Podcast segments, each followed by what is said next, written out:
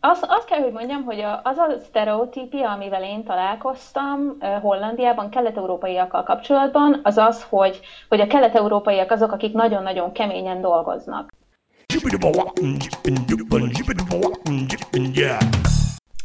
A telefonnál Balog Nóra. Szia! Szia! Üdvözlöm a hallgatókat! Nóra, hogy kerültél te Hollandiába? Én 2011-ben egy dupla diplomás program keretein belül kimentem Észak-Hollandiába, Gröningenbe, és aztán amikor véget ért a mester, mesterszakom, akkor kint ragadtam tulajdonképpen. És ez egy előre kalkulált dolog volt, tehát benne volt a pakliba, hogy majd te kimaradsz, vagy, vagy úgy sodródtak az események? Hát az az igazság, hogy amikor én kimentem, akkor én már gondolkoztam rajta, hogy mivel már készen vagyok a tanulmányaimmal, lehet érdemes lenne megpróbálni Hollandiában, de az az igazság, hogy fogalmam nem volt, mielőtt kimentem, hogy milyen lehetőségeim lennének azután, hogy elvégeztem a tanulmányaimat. Tehát így az év, az alatt, az év alatt, amíg kint aludtam, így szépen lassan megfogalmazódott bennem, hogy szeretném ott megpróbálni, és aztán tulajdonképpen szerencsém volt, hogy találtam munkát rögtön a, a diplomám után. Mi a szakterületed? Mit végeztél? Én közgazdász szakon végeztem az egyetemen, és utána egy vállalatnál helyezkedtem el elemzőként, stratégia elemzőként, tehát én, én így kezdtem el akkor, akkor dolgozni, tehát eléggé nagy szerencse volt az is, hogy rögtön a szakterületemen tudtam, tudtam elhelyezkedni Amsterdamban azután, hogy lediplomáztam.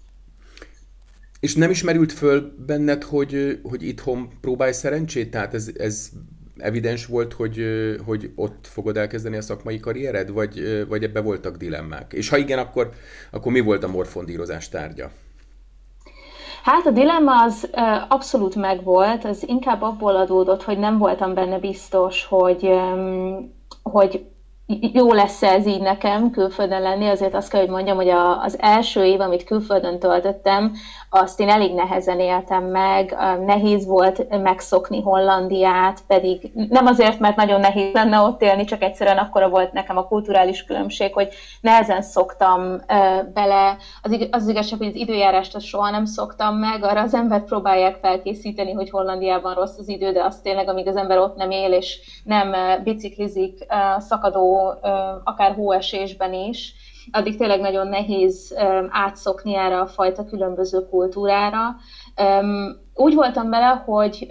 mivel akkor megvoltak a lehetőségeim, hogy esetleg megpróbáljam, és a szüleim is támogattak, hogy próbálkozzak, próbáljak meg ott munkát keresni, úgy voltam vele, hogy vissza tudok menni bármikor, hogyha nem jön össze. De azért lehet érdemes lenne elküldeni egy pár jelentkezést, és aztán gyakorlatilag, miután lediplomáztam, szinte két-három hét alatt, tehát nagy, tényleg nagyon-nagyon gyorsan találtam munkát, tehát utána már nem is nagyon volt időm gondolkozni rajta, hogy akkor igen vagy nem, mert aztán hirtelen már le is költöztem Amsterdamba, és hirtelen már el is kezdtem dolgozni.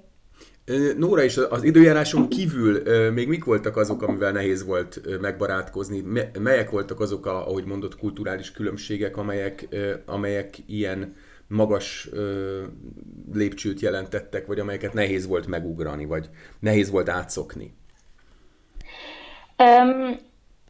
az az igazság, hogy um, Hollandiában élni nagy, nagyon jó. Tehát én innen kezdeném, hogy onnantól, hogy az ember már kialakította magának ott egy kicsit a saját infrastruktúráját, onnantól nagyon jó ott élni, csak az az igazság, hogy külföldiként, tehát például amikor én megérkeztem, akkor belefutottam ebbe a problémába, hogy lakást nem tudtam bérelni anélkül, hogy lett volna egy banknál számlaszámom, ugyanakkor a bank nem akart számlaszámot adni anélkül, hogy lenne bérleti szerződésem egy lakásnál.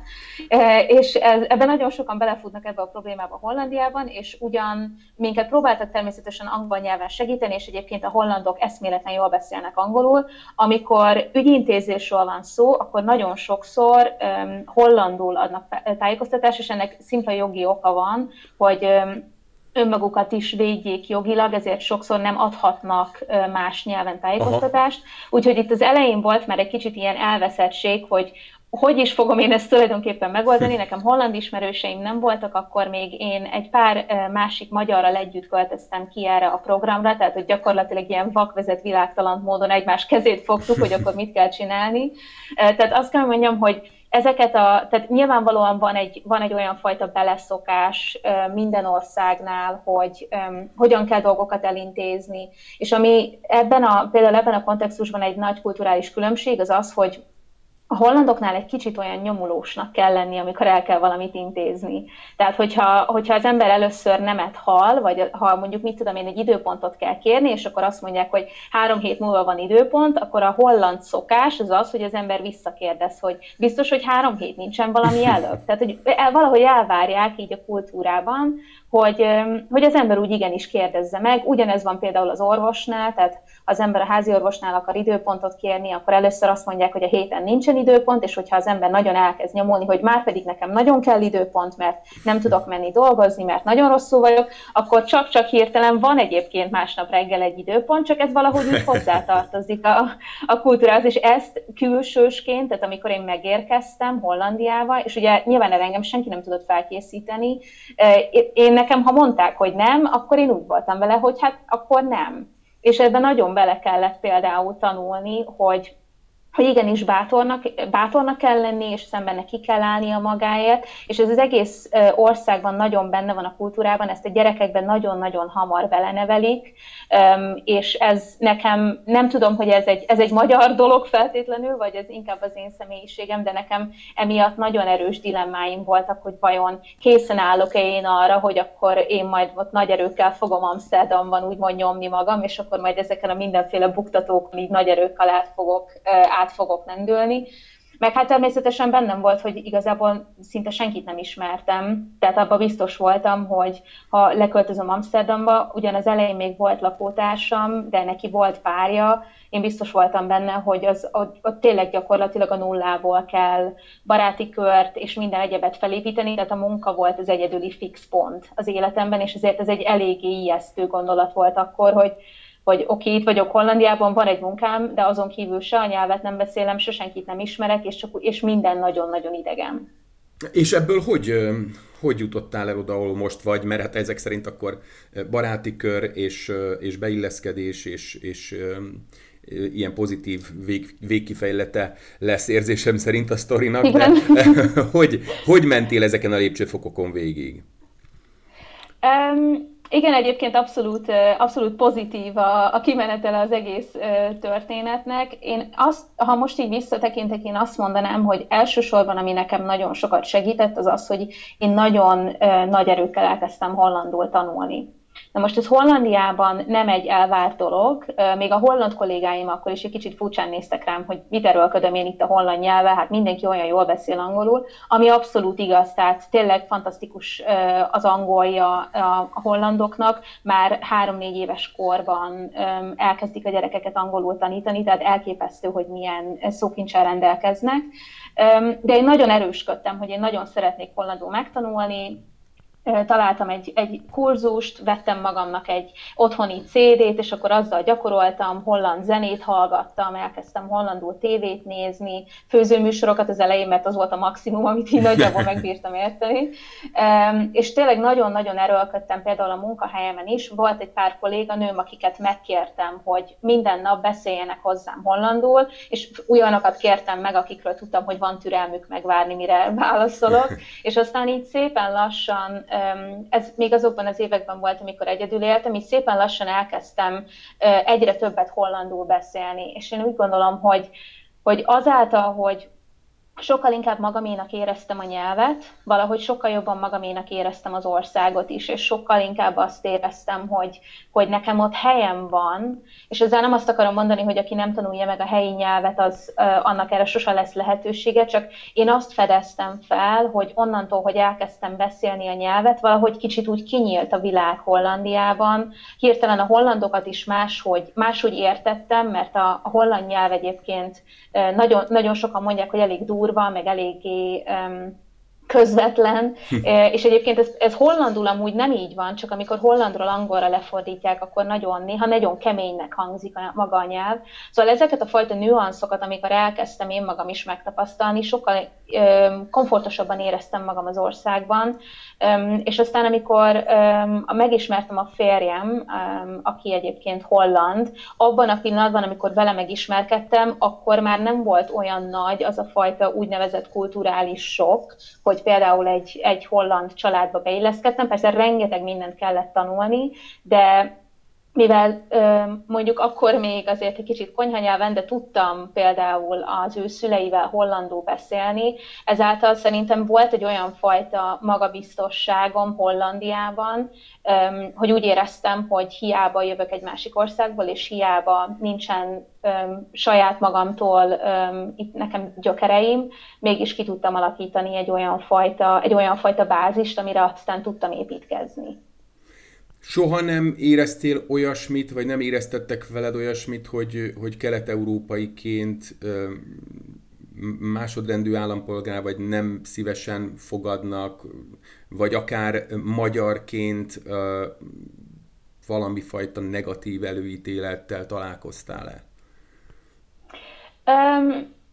ne, azt, azt kell, hogy mondjam, hogy az a sztereotípia, amivel én találkoztam Hollandiában kelet-európaiakkal kapcsolatban, az az, hogy, hogy a kelet-európaiak azok, akik nagyon-nagyon keményen dolgoznak. Uh-huh. Um, és én ezt, ezt mindig is, e, ezt ők sosem ilyen um, rossz indulatúan értették, hanem ezt inkább úgy értették, hogy a hollandoknak a, a munkastílusa az, az olyan, hogy ők nagyon próbálják um, megtartani a, a privát szférájukat, ők nagyon ügyelnek arra például, hogy, hogy, a, hogy délután is este a gyerekekre legyen idejük, ők nagyon ügyelnek arra például, hogy ne dolgozzanak túl sokat, hogyha lehet, tehát itt nagyon, nagyon próbálják megtartani ezeket a fajta határokat, amennyire lehet, és én ezt mindig úgy értelmeztem, amikor beszéltem hollandokkal, hogy ők, ők mindig, aki, ha, aki találkozott kelet-európaival, vagy akár magyarral korábban, az mindig úgy um, emlékezett ezekre a találkozásokra vissza, hogy igen, ők azok, akik, ha itt vannak Hollandiában, ha ők diákok, akkor ők nagyon keményen tanulnak, hogyha itt dolgoznak, akkor ők nagyon keményen dolgoznak, és úgy nagyon, úgy nagyon megdolgoznak a helyükért. Um, és én úgy gondolom, hogy ez, egy, ez, ez is egy sztereotípia egyébként, és ez, ez ugyanakkor engem sosem bántott. Tehát én ezzel mindig úgy voltam, hogy ez tulajdonképpen egy, egy igazából egy jó dolog um, sok szempontból, hogy ránk, ránk így gondolnak. Um, az igazság, hogy amivel inkább megküzdöttem az elmúlt években, az az volt, hogy a, a hollandok nagyon követik egyébként a nemzetközi politikát, legalábbis azok a hollandok, akik, akikkel én találkoztam. És um, kialakult bennük egyfajta kép Magyarországgal kapcsolatban, ahogy, a, ahogy azt a, a mondjuk a holland hírekben olvasták, és igazából sosem volt bennük lenézés, hanem mindig egyfajta ilyen érdeklődés volt bennük, hogy akkor hogy is van ez Magyarországon, akkor hogy is működnek ezek a dolgok, te ezekről hogyan gondolsz, és Nekem személy szerint én magamtól nem beszélnék feltétlenül mondjuk így a politikai nézeteimről, még, még barátokkal sem feltétlenül, és a hollandok nagyon közvetlenek ebben is, tehát ők nagyon közvetlenül beszélgetnek egymással erről a témáról is, és néha ez egy kicsit meglepett, amikor így rákérdeztek, hogy akkor, és te hogyan gondolkodsz mindenről, ami Magyarországon zajlik. Úgyhogy ilyen, ilyen szempontból beszélgettünk sokszor inkább a, a sztereotípiájukról, de biztos egyébként szerencsés helyzetben vagyok, hogy, olyan, hogy egy olyan befog befogadó holland közösségnek lettem a része, ahol, ahol soha nem tekintettek rám rosszul, de, de biztos, hogy vannak Hollandiának is olyan részei, ahol, ahol nem kifejezetten örülnek a kelet-európaiaknak. Aha. És az itthon maradott, családod itthon maradott tagjai, hogy viszonyulnak meg, vagy viszonyultak ahhoz, hogy te kint maradsz? Ez egy érdekes kérdés szerintem, mert um, a, az én barátaim közül nagyon-nagyon sok barátom velem együtt költözött külföldre. Tehát nekem nagy, az egész baráti, nem azt mondom, hogy az egész baráti köröm, de egy túlnyomó részével én az elmúlt években um, itt messengeren vagy, vagy telefonon tartom a kapcsolatot, és akkor találkozunk, amikor például nyáron vagy karácsonykor valamelyikünk haza tud utazni. Tehát a baráti köröm nagy részének hasonló volt a, a, voltak a hétköznapjai, így ők um, inkább ilyen érdeklődéssel fogadtak, és mindig ilyen jó kis anekdotákat megosztottunk egymással, hogy ki éppen hogyan éli meg abban az országban, ahol van a kiköltözéssel kapcsolatos kihívásokat. Um, a családom szerintem hullámzóan éli meg, vannak olyan, az el, most már tíz éve, hogy nem élek otthon, vannak olyan évek, amikor, amikor, amikor teljesen jól és, és nagyon jól bírjuk a távolságot, például a, mostani helyzet azért az elég nehéz, mert például karácsonyra nem tudtam hazamenni, ez volt az első alkalom, amióta elköltöztem, és azért ezt mindannyian megéreztük szerintem, hogy azért ez, hogy mennyire fontos számunkra a karácsony, és mennyire fontos számunkra az, mint egy ilyen, um, ilyen, ilyen fontos pont, ahol minden évben megállunk együtt, hiába élek külföldön. Um, általában érdeklődéssel uh, fogadják, hogy mit, hogy mit csinálok külföldön, főleg amióta, amióta holland páromban, illetve amióta a férjemmel összeházasodtunk azóta, azt is nagyon érdeklődéssel fogadják, hogy ő hogyan éli meg azt, hogy magyar párja van, illetve ő hogyan éli meg a magyar szokásokat. Tehát úgy gondolom, hogy nagyon sokan így a családból egy kicsit ilyen ilyen, abszolút ilyen érdeklődéssel tekintenek arra, hogy, hogy mit is csinálunk mi külföldön, meg hogyan is, hogyan is élünk mi külföldön, de van, amikor, van, amikor azért érződik, hogy, hogy természetesen jobban szeretnék, hogyha, hogyha otthon lennék, vagy ha többet lennék otthon, és ez bennem is abszolút bennem van, tehát néha én is szeretnék sokkal többet otthon lenni, mint amennyit vagyok. Említetted az előbb, hogy, hogy a férjed és a magyar szokások. Mesélsz erről, hogy, hogy ő hogyan illeszkedett bele a te magyarországi családodba és a magyar szokásokba? Abszolút. A, a férjem most kezdett egyébként el nem olyan régen magyarul tanulni, talált magának egy magyar tanárt, amit én, aminek én, én egyrészt nagyon is örülök, másrészt meg nagyon élvezem, ahogy hallgatom, hogy például a magyar nyelvnek a mindenféle szabályait és szabálytalanságait próbálja kifürkészni, és szegény néha olyan elveszetten tud rám nézni, hogy de hát ha ez a szabály, akkor ezt miért nem így mondjátok, és olyan nehezen tudom néha neki elmagyarázni, hogy ne haragudj, ez, ez sajnos a magyar nyelv, ez ilyen. Szóval a nyelvvel meggyűlik a baja, a, az ételkultúránkat imádja, tehát azt az első pillanattól kezdve soha nem fogom elfelejteni, amikor először hazajött velem karácsonyra, és ugye megtapasztalta, hogy milyen a magyar karácsony. Most ehhez tudni kell, hogy Hollandiában nem a karácsony a fő téli ünnep, hanem a Sinterklaas, a Mikulás, és ők a Mikulást máshogy ünneplik, mint ahogy mi ünneplik a karácsony. Tehát ez a koncepció, hogy mi három napon keresztül ünneplünk, családhoz megyünk, és hogy mindenhol rengeteget eszünk, ez őt nagyon meglepte, és de, de ez nagyon-nagyon neki való, mert ő nagyon-nagyon szeret, szeret enni, viszont amikor eljöttünk a, a karácsony után, akkor nagyon szomorúan konstatálta, hogy valami 6 kilót hívott három nap alatt, mert hogy, mert hogy ugye ő, amikor kínálták bárhol, ő természetesen mindent elfogadott, tehát ő még harmadnap is ugyanúgy ette a fasírtot, meg a nem tudom micsoda. Úgyhogy az, étel, az ételkultúránkat azt, azt nagyon szereti, szerencsére a családommal is nagyon jó a kijön, megvan ez a szerencsénk, hogy nekem a családom is jól beszél angolul, tehát mondjuk ilyen nyelvi, azt mondanám, hogy ilyen nyelvi határ nem feltétlenül van, vagy nem nagyon erős közöttük, legalábbis én, én így élem meg, aztán lehet, hogy a, lehet, hogy a szüleim máshogy, máshogy élik meg. Szerintem összességében nagyon szeret mindig Magyarországon lenni. Ezt onnan is tudom egyébként, hogy, a, hogy az esküvőnk amúgy Pesten volt, és ő is kifejezetten szerette volna, hogy Pesten házasodjunk össze. Hiába éltünk akkor mind a ketten Hollandiában. Nagyon szeret Pestre menni, nagyon szeret Balatonon lenni. Számára teljesen felfedezetlen volt Magyarország, mielőtt engem megismert. Ha, nyilvánvalóan hallott róla, de, de soha nem volt Magyarországon, és azóta engem is mindig olyan boldogsággal tölt el, amikor a saját barátait is mindig unszolja, hogy igen, igen, és menjetek a nyáron, és tessék menni tavasszal Budapestre, mert hogy ott nagyon-nagyon jó, és menjetek a szigetre, és nem tudom, tehát hogy ő um, abszolút, abszolút kedvenc, kedvenc helye lett, de, de nyilván a, tehát vannak, olyan, vannak olyan szokások, és főleg most, hogy ugye a nyelvet is elkezdte tanulni, most szerintem talán még élesebben látja a két, két kultúra külötti, közötti különbséget, amit, amit én nagyon, én nagyon-nagyon élvezek most nála megtapasztalni. Kedves Balog Nura, nagyon szépen köszönöm, hogy beszélgettünk. Köszönöm szépen.